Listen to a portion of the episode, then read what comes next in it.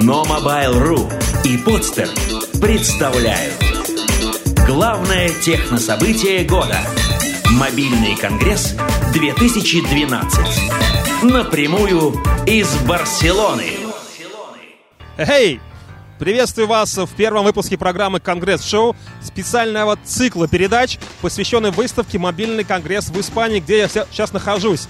Кто меня видит, машу ручкой, привет, меня зовут Николай Турбар, а кто меня только слышит, а есть и такие, потому что а, все эти проекты, все эти видео будут выдаваться в аудиодорожке в виде подкастов на проект podster.ru.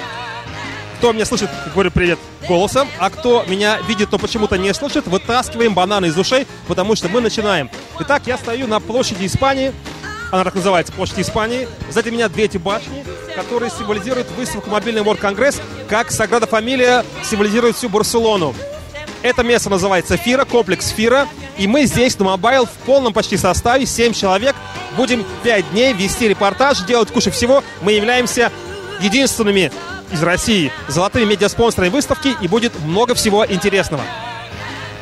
Впрочем, на Mobile является медиапартнером всех основных выставок, что на нас накладывает всегда дополнительную ответственность. Итак, чем выставка Mobile World Congress отличается от других?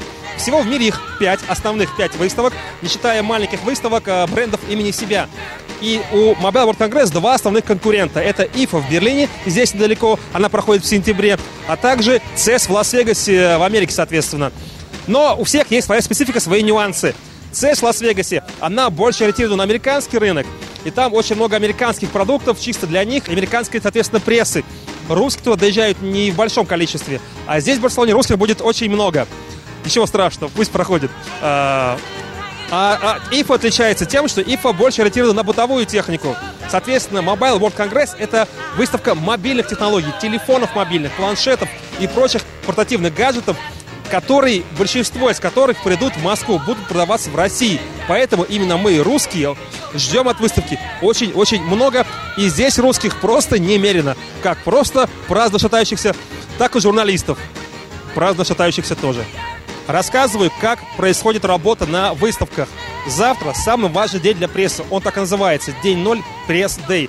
В этот день все бренды, ну не все, большинство из них показывают свои главные гаджеты, свои блокбастеры в разных местах, в разных отелях, в ресторанах, ночных клубах. То есть здесь фира еще будет закрыта.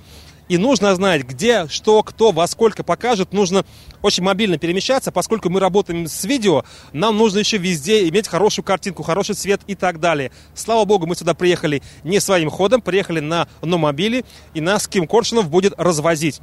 Итак, главный вопрос. Что мы все ждем от Конгресса? По правилам этого формата мне нужен эксперт, который на него ответит серьезным лицом. Но поскольку сейчас день минус один, нет вокруг никого, кроме меня, я найду кого-нибудь прохожего и спрошу у него, что он думает про выставку, чего он от нее ждет. Ищем. Ола, ола. Uh, ¿Y tú? ¿Qué esperas de Congreso Móvil? Turistas estúpidos. Me estás hasta el pelo.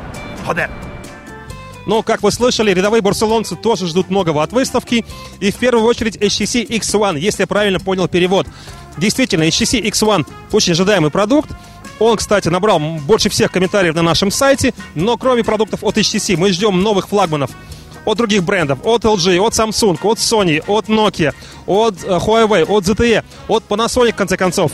Тренды все понятны. Это большие экраны до 5 дюймов 4,7 и Tegra 3 и, разумеется, Android 4.0. Оставайтесь с нами, у нас будет много всего интересного на сайте, в YouTube, в Твиттере. Адиос, muchachos!